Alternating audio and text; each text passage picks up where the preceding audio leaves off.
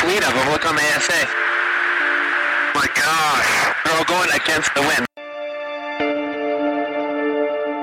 It was basically a cube with inside of sphere where the points of the cube uh, were touching outside of the sphere.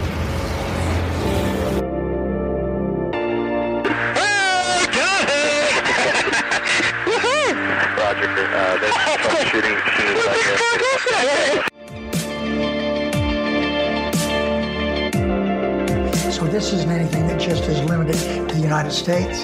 It's a worldwide phenomenon.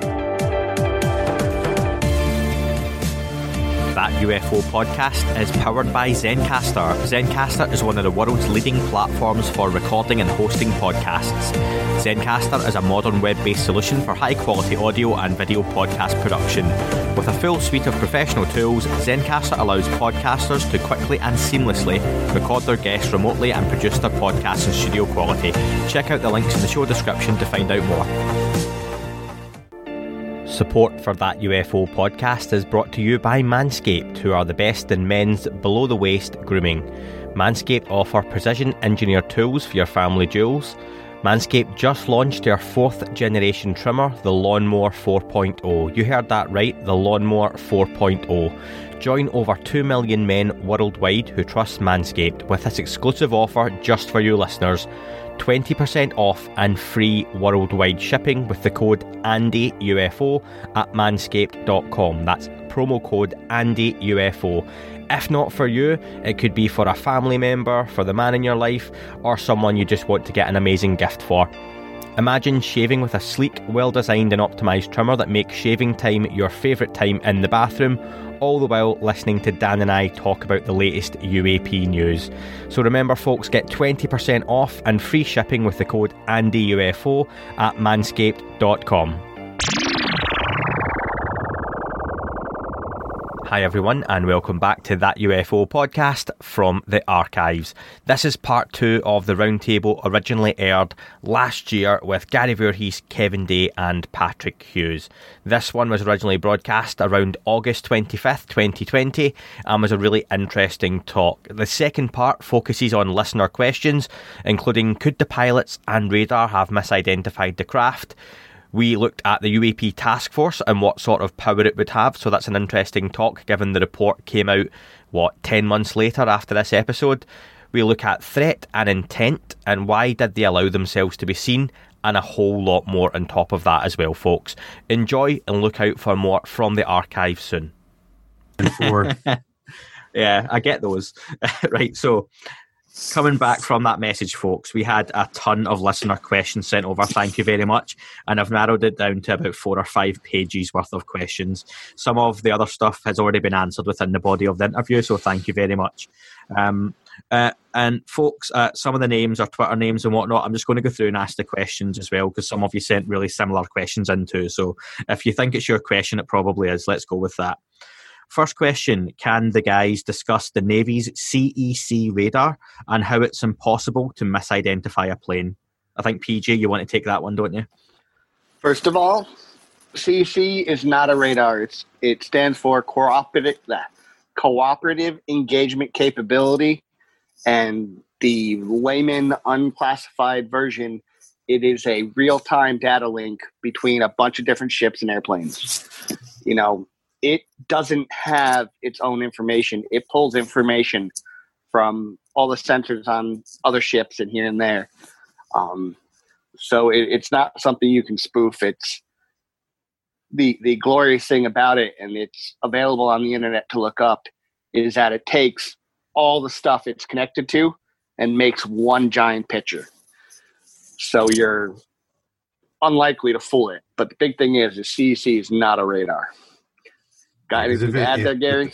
Yeah, it, it, also has systems on it that are already written into it that if data doesn't correlate with what it thinks it should be, um, it will not use it. So, like, say one of the links was, uh, you know, like one of the links coming from one of the ships was just corrupted. Like, you know, say there was something wrong with the CEC and it was sending a bunch of bad information, it would just drop that link it, doesn't need that link to make the picture. It just needs all of the other links that it has. You know, basically any one link it's not dependent on. Mm-hmm.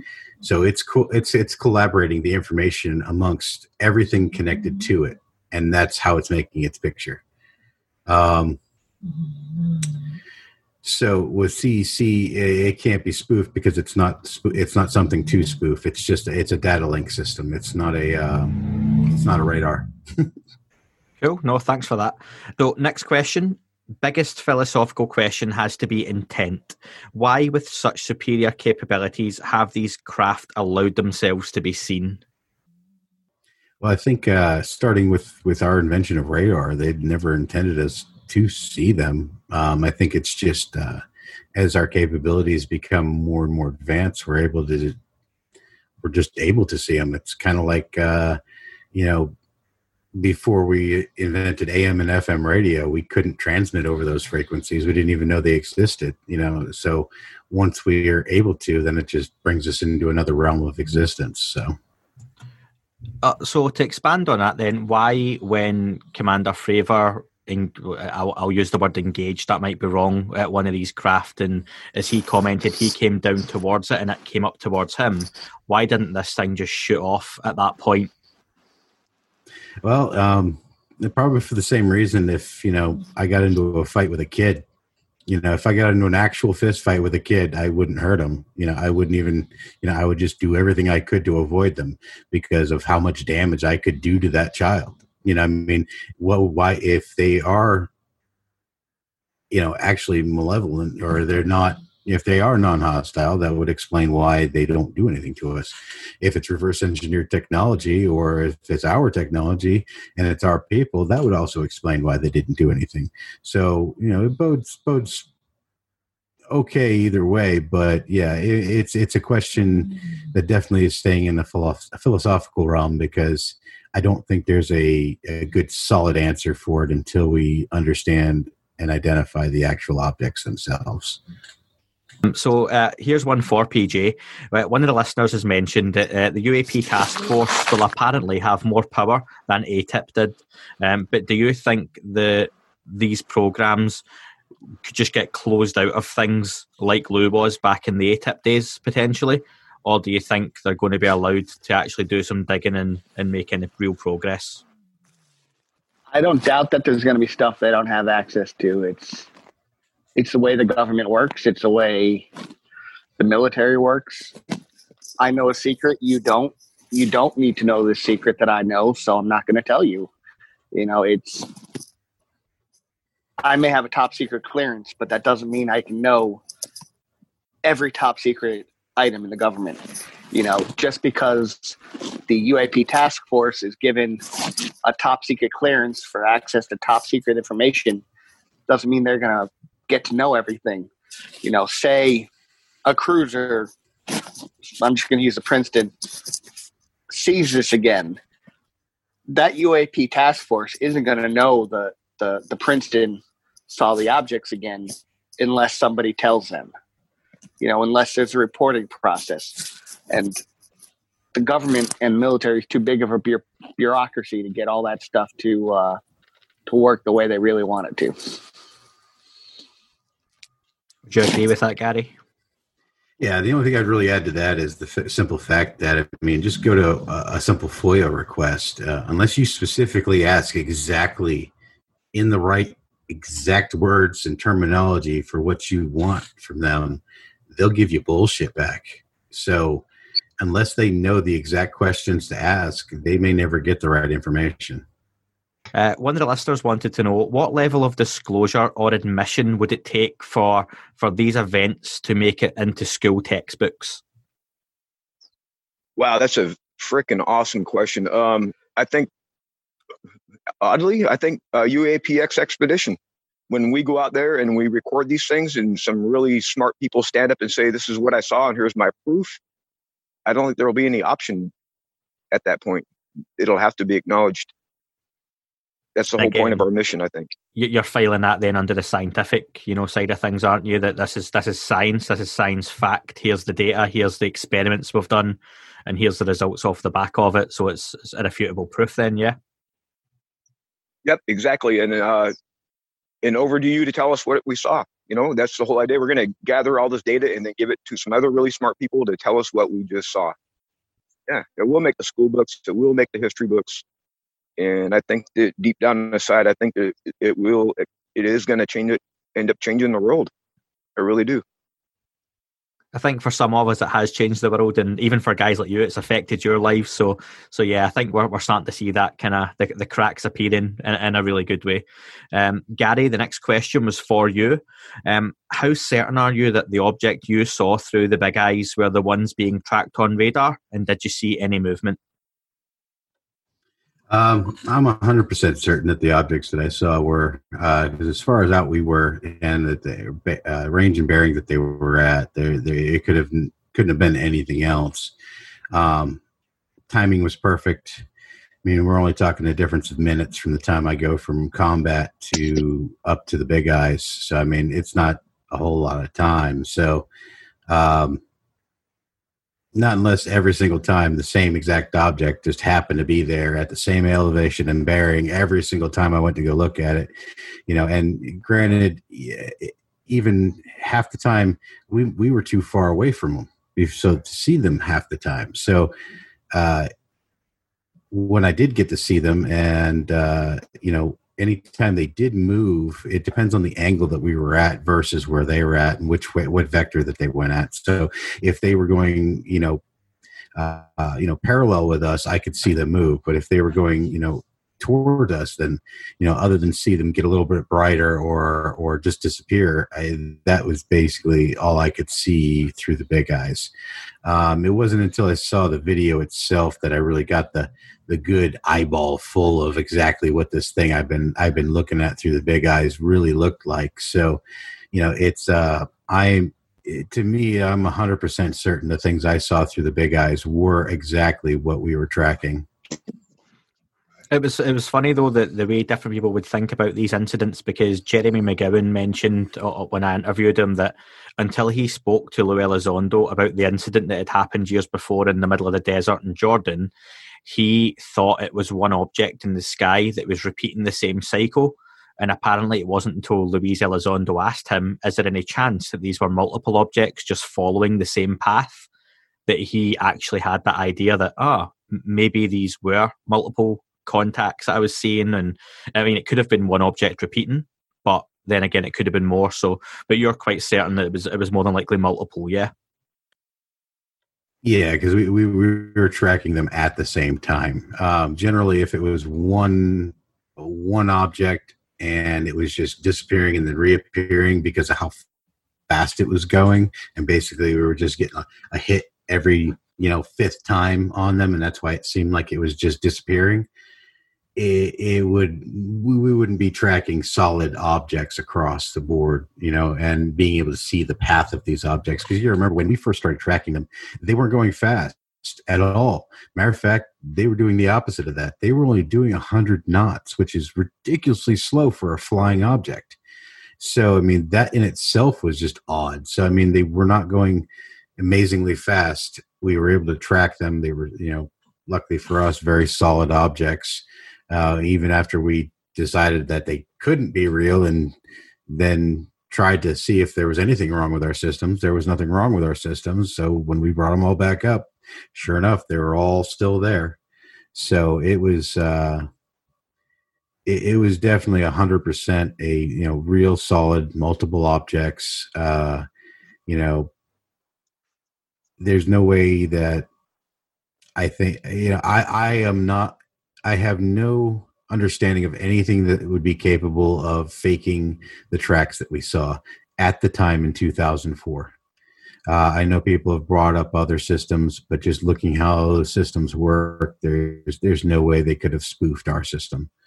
Um, even even a gigantic flock of really cold seagulls or birds would not. Even have... if they were hypersonic seagulls shitting fucking rockets, they wouldn't. They wouldn't have. Uh, they wouldn't have fucking fake, hey. got gotten through our system. I'm just starting to believe the hypersonic seagull theory. So let's. I tell you what, the first time I see a fucking hypersonic seagull, I'd be happy.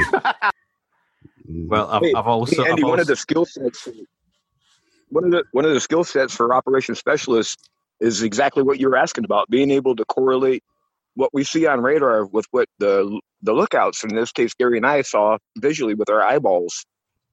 So you know, one of my skill sets been doing it for 18 years at the time, and I'm absolutely 110 percent positive that what I saw on radar was exactly the object I saw through the big eyes. And when I saw it, it was actually pretty boring, and I was disappointed. And went back down to combat. I was disappointed, but I was excited I found it.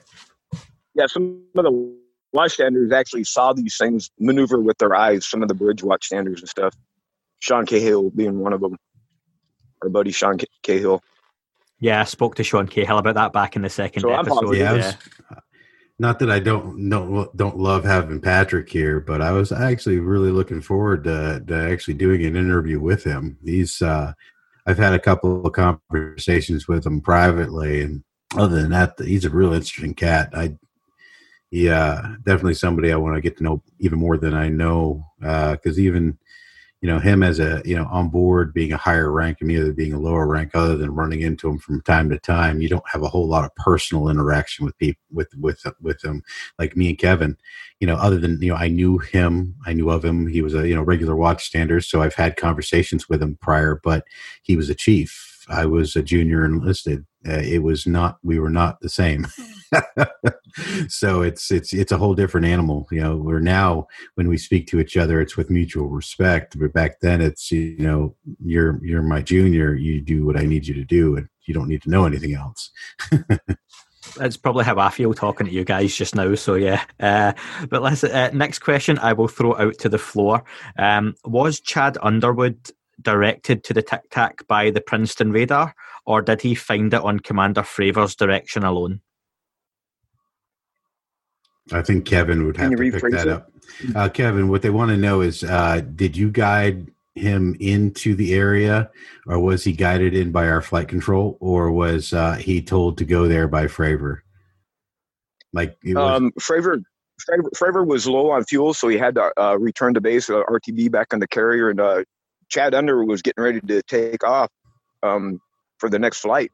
And um, Fravor's like, "Hey, Chad, don't don't forget to take an ATFLIR plane so you can film this thing. Go find him." And reportedly, Underwood replied by saying, "I'm going to go find those things." Jumped in his airplane, took off, and went out there and found them. He um, came up on uh, Charlie Control or air intercept control, and we took control of his flight and inter- and made sure he went to the right spot in the sky where we found him. So basically, what, they, what, That was our it's, job. what they're saying is that uh, Fravor's involvement was to the point of making sure that Chad had the ATFLIR pod on his aircraft before he launched, uh, and then we were the ones that guided him in, into that area. And he then from there he takes it from there to go look for the objects. We gave him relative bearing and direction, and then he goes that goes and gets the eyes on. Awesome. Yeah, it's a forward-looking infrared radar. That ATFLIR forward-looking infrared radar. Hopefully that breaks it down a little bit better for you. Yeah, no, no, thank you. Uh, and the next question is along the similar path, but it was actually for Patrick, uh, for PJ. Um, it was asked on Twitter, and I think he said he would talk about it as much as he could when he came on the show. Um, so a lot of debunkers have questioned the capabilities of the FLIR and radar. Can you talk, where possible, on what these systems are actually capable of? Oh, I'm not going to talk about FLIR because I'm not a FLIR guy. But as far as the radar on the Hawkeye, which we tracked, and I'll let Gary speak on Spy, the the way the radars work, and there's multiple radars in use. There's a Spy, there's the Hawkeye radar, the fighter radars, the Nimitz radars. All of these radars have different capabilities, different, you know, different ranges, different power, different, you know, processors. They all work differently and they were all giving us the same information. You know, the the way the radar on the Hawkeye particularly worked is it's got inbuilt processing. It was an older radar, but a very modern processor. It's designed to look for that stuff. You know, we used to play games with the prowlers, which are jamming aircraft, which are meant to jam aircraft, jam radar specifically, and they rarely were able to jam the Hawkeye's radar because the way the radar is designed to work. Um, I can't elaborate on all of them because you know a lot of that portion is classified, but it's it's designed to to not get spoofed, you know, and the Hawkeye radar can be spoofed if you're really good and you know what you're doing. But Gary's radar, you're not spoofing. His radar has way too many antennas, way too many. I'll let Gary speak on that, but you're not fooling that radar. You're not fooling that this many different radars in use. You know, if it was just one radar, I could understand the the whole spoofing line of thought, but when you have this many radars in use, I don't believe it. Gary, you want to speak on spy? Yeah. Um, well, spy, I mean, it's not really one radar. Uh, you got to remember each one of those hexagonal panels you see has X amount of feed horns, and each one each one of those feed horns can be moved and moved in any particular direction that we want and we can actually track multiple objects, which is one panel or all of the panels. All the panels combined together make a 360 degree view. Um, we can do things like burn through, which is where we crank up the power and we just basically focus everything on one spot, and basically it overpowers another another radar and for effective purposes jams it. Uh, but mostly it just uh, he keeps them from being able to use their radar on us. And then we can also do things like uh, use it as a, a fcs controller uh, basically it uh, we have a different type of radar dish on board called uh, um, it's a fire control uh, it's where it's when you hear when you hear like uh, on movies where they say, uh, you know, light up the target or paint the target. What they're actually talking about is using RF energy and bouncing it off of a specific target so that we can shoot a missile at it. Now, the missile itself interacts with the target because of how much RF is bouncing off of it. It's the most radiant RF object in the area, so it hits that target. Well, we can do that with SPY. We can do that with multiple objects with SPY. Spy is the most was even then the most powerful radar on the planet. Um, until we until somebody develops quantum radars act for for actual practical use and not just the uh, the prototype that you've seen on the internet. And when you actually dig into it their prototype is very very weak. And uh, until quantum radars are in effect there will be nothing that could spoof a spy one a spy radar Awesome. Thanks for that, Gary. And thank you, PJ. Um, Kevin, next question was for yourself, and there's a follow up for Gary too on the back of it. Um, and I can ask PJ the same uh, if it's relevant. Uh, what was the most amazing thing about the footage you've seen regarding the Tic Tac? The most amazing thing for me is the fact that it, it still survived. You know, I was actually down at the golf course. Um, I had forgotten all about this, even though because I, I, I didn't relate at all um, what happened to me after I retired and stuff, and I didn't relate it back to this event. Um, as it turns out, that it, it, was the cause of what some of the stuff I was going through, and I just didn't. I, I mean, how the hell are you going to figure something like that out? I mean, you know what I mean? And I had forgotten all about it. I published my book, went on in life, and forgot about this. I was down at the golf course. I just reopened the kitchen, and I was watching a golf tournament, and all of a sudden CNN's on uh, who the hell turned on? C-? And then I saw what was playing. It was that freaking video that I had in my email the very within hours of this event actually happening. And it was the exact same fuzzy video.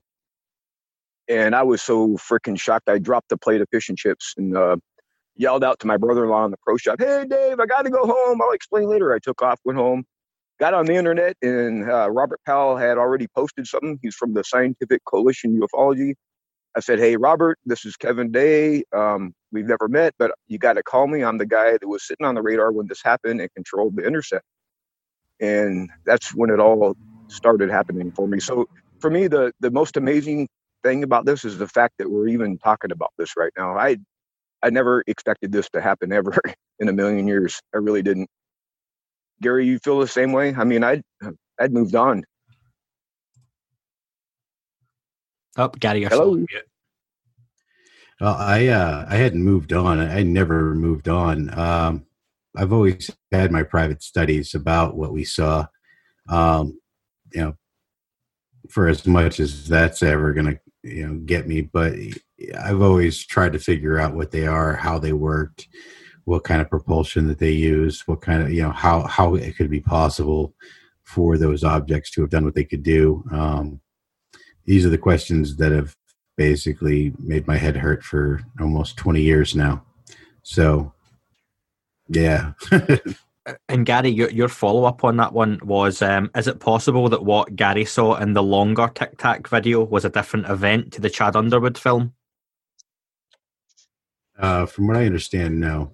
Um, but then again, I'm also hearing that they've had that there is a possibility that they have multiple films from multiple planes that were in the air. Um, I think that he may have. Been, I think the rest of the films are all gun gun footage films from the gun cameras, and not from the ATFLIR pods. But uh, what I saw was basically, from what I understand, he was the only one with an ATFLIR pod, so it would have had to been his same footage. But there is a possibility. Uh, I didn't see like a label. It didn't say Underwood on on the screen or anything like that. Nor was I really paying attention to that part of the screen. I was pretty much eyes locked on the object that was, you know, the focus of this video. So uh, any any of the data that was running along the edges of the screen, which was a lot of data, I wouldn't have. Um, I wouldn't have. I wouldn't have remembered exactly what it said. So the only thing I remember is just uh, how numb my brain went seeing this object. Next question. again, I'll put out to whoever it's more relevant to answer, but you can all come in, of course. Did the craft seen underwater also head to Catalina Islands? And did any of you see the Tic Tacs enter the water when they reached the islands as well? I, I didn't. In fact, um, when this happened, it, it wasn't my uh, situational awareness whatsoever. Anything went into the water. I saw this thing drop from 28,000 feet on radar down to 50 feet and just hover there. Now, others have testimony saying these objects went into the water, and I, you know what? That's their testimony, and uh, I, um, at some point, maybe some evidence will come out, the same as it's coming out now with the different radar systems and uh, other witnesses coming forward. Maybe that same thing will happen with the subsurface contact too. Gary, um, well, I know a lot more inter- intimate than me with this question, so go for it. All right, so so I know that the pilots reported seeing a very large object underwater, and that the Tic Tacs were interacting with that object. Um, so we do have one confirmed report of at least one object being underwater. Uh, direction, bearing, I have no idea which way it would went, which way it went. I know that it wasn't there at a certain point. Um, and then the uh, like in the in the unidentified episode where they had my interview, they you know they got me on film saying you know they had a track that was over 500 knots under the water, but what they cut off that uh, and and so nicely edited was the fact that I literally said prior to that and after the comment that uh, you know it was uh, it was told to me by another another sailor which i have yet to be able to get a hold of and verify this for 100% um, i feel i've had one of the other sonar technicians that i do know and trust uh, kind of tell me something contradictory that um, if there were tracks. It wasn't from the Princeton. I know that for a fact. The Princeton didn't track it underwater in any way, shape, or form. That if there were underwater tracks, it would have had to come from either the sub, the carrier, or some other uh, ship that was in the area. Um, we did not have our sonar buoys out. We didn't have our tail in the water, which, which means that it's a, a long sonar buoy tail that, that we drag so that we can triangulate and track objects through the water. And that's the only way we would have been able to uh, have have known what the speed of something was with sonar. So because we didn't have that tail in the water, uh, we could the Princeton would never have been able to tell you whether it was 500 knots into the water. So if that information was accurate that I received from a uh, right now, I'm not going to I'm not going to name the source, but it was uh, it would have had to have come from one of the other ships in the battle group. Awesome. But it's it's still unconfirmed. So I mean, that's take it for what you will. Um, I personally believe it, but I don't. I, I have zero proof. I I'll be dead honest with that. Until I can get the particular person that told me about it to come out about it, it is. Uh, I have zero proof. So take it with a grain of salt until we have better proof. No, I appreciate that. Uh, listen, so the next question is one of the longer ones. It was sent over by Jazz Shaw, um, who many will know from, from UFO Twitter. Um, I'll, I'll read through it and uh, you might want to take some notes. Uh, so, some of us have recently been reviewing the original Nimitz encounter interviews with a specific focus on gaining some perspective on two in, on the two individuals who showed up to collect the data bricks after the encounter. PJ, I know this is something you've talked on. Um, I asked this question as a former radar tech who served on two carriers out of San Diego back in the day. Um, was always in CIC, so I don't shy away from the geek talk. And for those uh, I've been speaking to the guys about on the show and the listeners, this is some of the language that I was like, "What?" So I'm hoping the guys will understand this, and I'm sure they will in some of those interviews, Gary Voorhis described them as two guys in suits. Uh, I'm assuming he meant jumpsuits or whatever uniform or clothes they had on underneath. The interviewer seemed to later interpret this as meaning they might be civilians, but that wasn't clear from the original answer. Jason Turner has said he doesn't remember seeing the helicopters land and didn't see them. And I'm going to butcher the surname here potentially, but is it Ryan Viegelt? Uh, originally described them as a couple of Air Force guys in plain flight suits later saying they are plain green flight suits with no names or insignia. Doesn't say how he knew they were Air Force, but later says absolutely Air Force, based on a glimpse of the uniforms he could see under the jumpsuits. With no, with no offence intended, I've worn those jumpsuits for uh, helo trips between ships and from ship to shore. They don't show a lot of your uniform. That's an awfully tiny detail to remember 15 years later when you say that you originally didn't find the encounter all that interesting until other people came forward. Uh, wondering what level of certainty we have that they were definitely Air Force and not Navy, or possibly even civilian government that came on board. It doesn't take that long to fly out from Col- Cor- uh, Coronado out to that operating area. And I would like to ask uh, what the guys think potentially about this situation. And by the way, I served on the Connie and Ranger out of North Point and was a TAD to the Kitty Hawk a couple of times. Say hi to my fellow squids for me that was a bit of a longer question, but PJ, you might want to come in on that one, I think. Yeah, I know Gary's got his own part because um, our experiences are the same but different. You know, I understand what the gentleman is saying. You know, when they get off the helicopter, they have rubber duckies on, they have a helmet on, they have goggles on. It covers up all that stuff. Rubber ducky being a uh, life jacket, a life preserver. Um, by the time they made it to me, they didn't have any of that stuff off or on. They just had their flight suits. A Navy flight suit is green, an Air Force flight suit is green. But the insignia, the patches, the color of the ranks, all of that is different. And we get taught that in boot camp. You know, that's how ingrained it is in you to recognize the other services insignia. They definitely had at least on my my end on the Nimitz, Air Force flight suits. They were lower ranking. I don't remember the rank, but they were Air Force flight suits. They had Air Force patches, Air Force insignia, all of that. And being a Navy ship, you don't exactly have Air Force officers on there all the time. They stand out. You know, that's something that you remember that they were there. And where my shop was on the Nimitz, it's a hike to get there. You got to go up some and down some and around some corners. It's not a straight shot just to get to us. So if they're making it all the way over to where I am, it's something I remembered. Gary. Well, our our guys that came over to our ship, uh, you know, it would it could be anything from, uh, you know, I keep getting interviews where they talk about the men in black that came to my ship, and I say I always correct them and say, "Oh, you mean the men in khaki?" because they, uh, you know, we're talking polo shirts, khakis. Uh, we'll talk, we'll say semi, semi business formal, uh, or not formal, just business casual type of attire. Uh, I, unlike PJ, I actually had to sign the chain of custody, which is actually the only thing I signed about this entire event. And that's actually why I got a little confused when I first, uh, I had to make sure that that wasn't a, uh, a, uh, non-disclosure agreement I signed because I, I up to that point I literally never signed a chain of custody in my entire life because we'd never given anything out other than tapes to tech reps uh, and things of that nature, which didn't require a chain of custody. Uh, but uh, we did sign. I did sign a chain of custody for our our data recording tapes. So there is at least a paper trail somewhere, just not one that we can follow.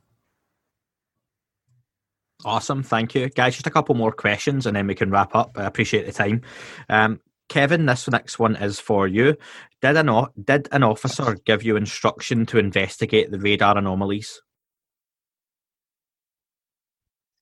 No, as a matter of fact, um, after this happened, I went up to Combat Information Center, C- CIC, and I was gonna. Um, I didn't know how the captain was gonna react, but I was gonna draft a, an after action message because I, w- I was the primary operational message writer for the ship, and then you know I'd write the message, and then I would route it through the chain of command, and the captain would end up releasing it.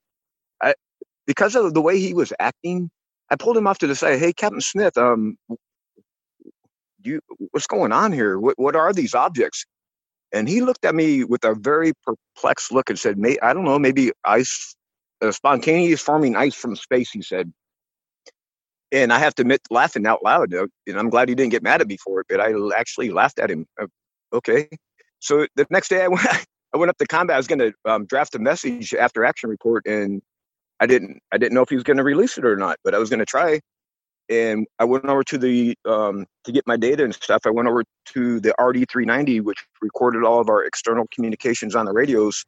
Which is already lo deleted. And behold, and lo and behold, all of my voice comms were gone. You're welcome. You know, every time we key the mic, every time we key the mic on the external, it gets recorded. The the date time it gives a date time stamp and then the follow on voice comms. Well, strangely enough, all this all the all the date time stamps were on the disc still, but all the comms were gone. Yep. And I looked at the tech, I looked at the technician, and I could tell that he knew what had happened. And I'm not going to mention his name because he hasn't come out yet. Eh, but he, I, I just gathered instinctively that he knew, but he couldn't tell me, and I respected that. And I gave up the idea of writing a message at that point because I, yeah, I, I, you know, I had when, figured out that something very strange, something very strange had happened, and it was, it was way beyond my pay grade to figure it out. So I just left it alone. Because what Kevin didn't know is while he was doing all that with the captain and trying to figure out how to report this, uh, we I was turning over data tapes and being instructed to erase everything. yeah, I figured all that out later. Yeah, and you know, and ironically, I didn't know that he was the one that accessed the data afterwards until ours until we told our stories separately later on. And i was thinking it's like we were literally in the same room the first time i heard it. We were on stage over in laughlin. And i'm like oh my god i am the asshole that erased that on him. Thanks man thanks. Yeah, yeah. so yeah it was, a, it was a, it was truly a head scratcher. And um you know i had 18 i had um there was only one guy in the ship that had more sea time than me was the captain. I had 18 years of sea time on that on Ticonderoga class ships. That that day when that happened, and I had never experienced anything like this. You know, usually when we do exercises and operations, everything's been scripted months in advance and practiced and rehearsed and repracticed and debriefed and briefed and debriefed. This thing was so far outside of the realm of anything I'd ever seen. I just I didn't know what to do, so I didn't do anything. And Kevin, the next question again is for you. Uh, was it yourself who guided Chad Underwood during the filming of the FLIR video, or was it a colleague? Re- restate the question. It was a little bit broken. Was it yourself that guided Chad Underwood during the filming of the FLIR video, or was it a colleague of yours? Uh, that that FLIR video that we see on the internet is um, from Chad Underwood's flight. Is that what you're asking? You know, that's, not, that's, that's, not quite what they're asking. What they're what they're asking is whether you guided him in exactly to where the object was to film it. Um, he would have guided him yeah. to the to the area, like the general area where it was, and then Chad would have done his own interrogation from that point on. Yeah, awesome. and you have to remember we got data links too, so he can look he can look out his systems in the aircraft and see where he's supposed to go as well from the data links. Cool. Um, next question to the floor. If the Tic Tac was sending or receiving electromagnetic signals, uh, could Hawkeye discern directionally where the origin of the data was coming from? Yes. Oh, Sure. there you go. Yes, yes, Yeah. it can.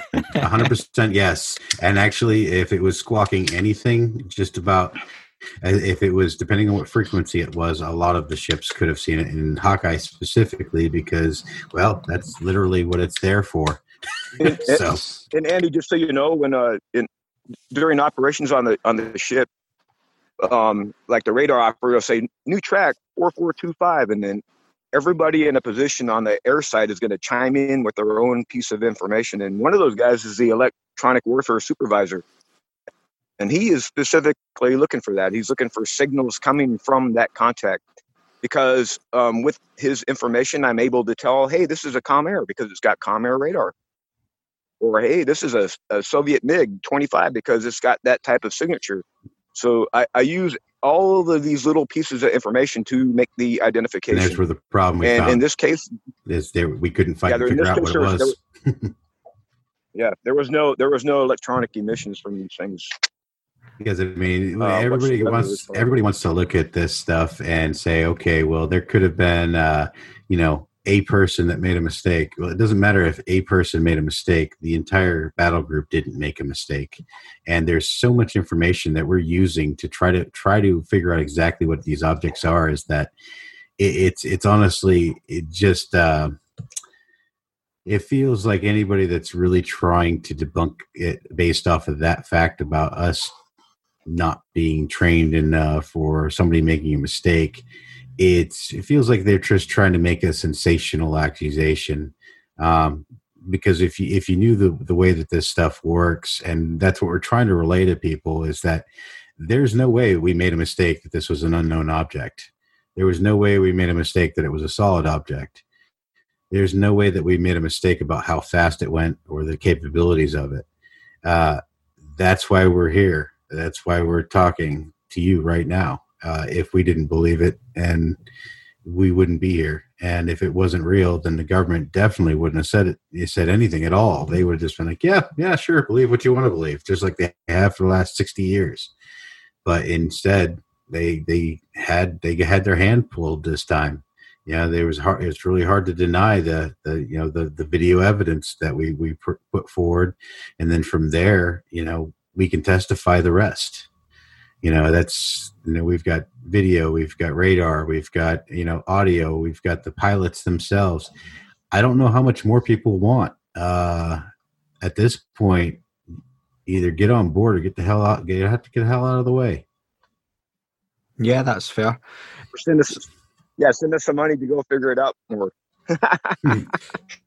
give us enough So, money i'll take yeah, you with wanna- us Yeah, we will help help fund us, and we'll go out there and we'll figure this shit out. If it's you that just- simple. If you just Go ahead, advertise sorry. a CE5 experience for two and a half thousand dollars, you'll get a few people jumping on board, I'm sure, as well. So, i can i can flog them or you know waterboard them or something and they can hallucinate it if they want I, I think there's places. I think there's places you can go for that kind of stuff anyway. Um, so, two more questions. Uh, do you guys know of others? And I'm, I'm sure you will. And can you give an estimate of what sort of numbers of people have had similar experiences to yourselves that just haven't came public yet? And any details at all you can share. Well, to give you an idea, since I went public with this, I've probably had just personally over at least a hundred different people of credible nature, whether they're pilots, prior military, with with top secret clearances. Um, mostly, I'll be honest with you, mostly pilots, commercial pilots, and uh, military pilots. I've gotten over a hundred emails depicting uh, various from back in the you know back in the 50s and 60s i've got some guys that won't come public about it but definitely wanted me to know the story and that i'm not alone you know in that kind of situation. Um, and i know that the other guys have all received emails from people uh, you know and of course i take i take everything with a grain of salt until i kind of look into things and i'm, but I'm appreciative of any of the stories that anybody wants to uh, share with us. But i think without a shadow of a doubt, there's not a day that doesn't go by that a new witness is not created. So I'm thinking every single day a pilot sees something, a credible witness sees something that they can't explain running through the skies. I think it's that common, and I think that's why it permeates our society so thoroughly. Well said, Gary. And I agree with all that. Awesome. Um, next question. I uh, had a few people ask this one. I know it's something that we talked about just before the show as well. Have you got any comments on Deep Prasad and his time with UAPX? Well, good kid. You should get off of uh, Twitter so much, and uh, we don't have any other real anything other really to say about him. That's uh, there's not much to say about him. You know, he, he was with us for a while. Um, we hadn't really done anything yet before before we separated. Uh, he didn't particularly like how we monitored his social media, so he left the company, and that's that's our official statement as UAPX. No. Yeah, the whole the whole reason why all this started it actually goes back to him in an article that Tim McMillan wrote. They called they called the group was it the Silicon Valley UFO hunters, right, Gary? Yeah. And that's when I, that's when I that's what I was the first one to reach out to Deep. Say, hey, Deep, this is me, and uh, I'm the guy that you need to talk to, and that's how we we kind of he kind of uh, came to join us. Um, and it's unfortunate. Like I said, that's happened, that's all know, we're that's all we're going to talk about him. We had our official yeah. statement, and that's it. Yeah, I know that. Exactly and, right. And thank you for making the statement as well. I appreciate you answering that. Last question, uh, and I'm looking for an answer here from all of you. With the UAP task force now being formed and underway, are we going to find out within the next, I'll give an estimate here, two to three years, that these unidentified craft have an origin that is not of this earth, if I word it that way? I know. Sorry, I, miss that dog is barking. Basically, they uh, they want to know if uh, hopefully here soon we'll, uh, f- we'll we'll find out whether these are aliens or not. I know Kevin wishes hopes they are. I I, I just uh, I'm scared no matter which way it goes. Uh, I'll be dead honest. All of this shit is it scares the hell out of me because I don't see a good direction that this is going into. And if I'm completely wrong and it actually goes in the direction where they're just these people that have lived here and they're just helping us, I will gladly eat crow.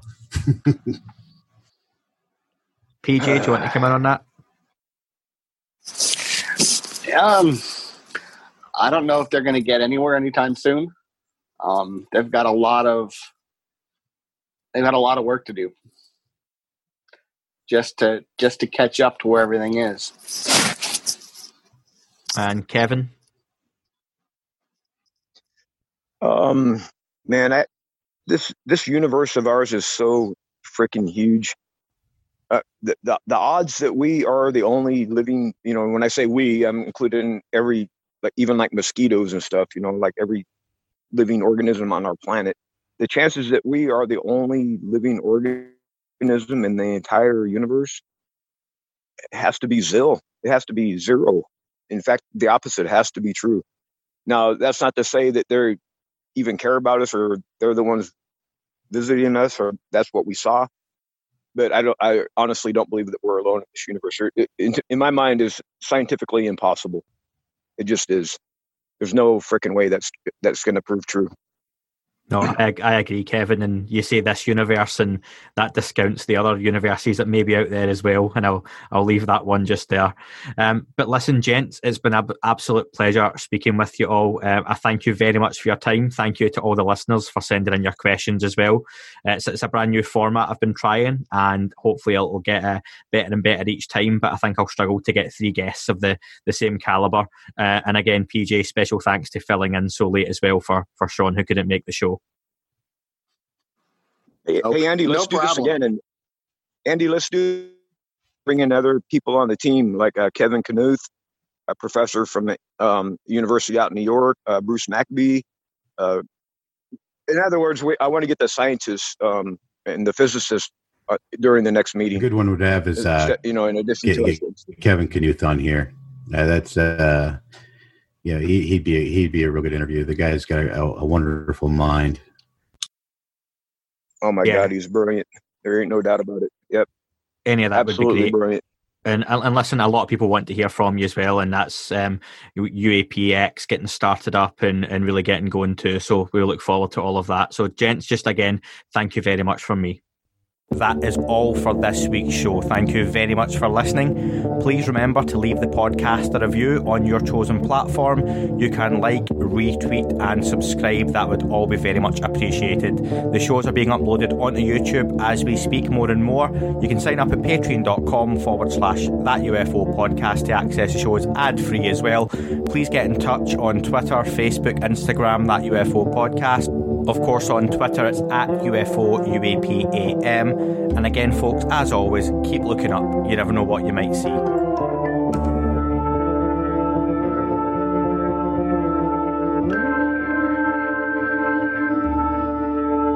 It wasn't a tic tac and not quite a saucer, more like a hubcap designed by Chaucer, a little baroque and quite steampunk, like Alice was playing bass for the Parliament of Folk. The little fucker hovered right my window, when I shoved out the screen, he made it an issue. I don't think he expected me to see his ass, but I'd had some champagne and smoked his forehead.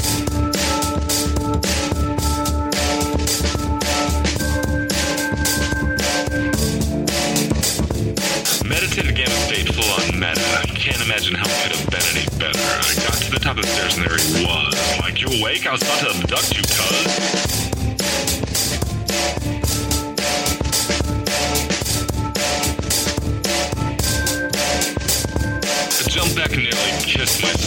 I climbed out the window after the elf, and I woke up in my bed and there was something on my head, and everything was weird, and everything was red. And I called out my boys, they thought this was noise, they thought it was a dream, they thought it was my toys, they thought it was my problems, and they think I should seek therapy, and I don't know what it is because it doesn't really scare me.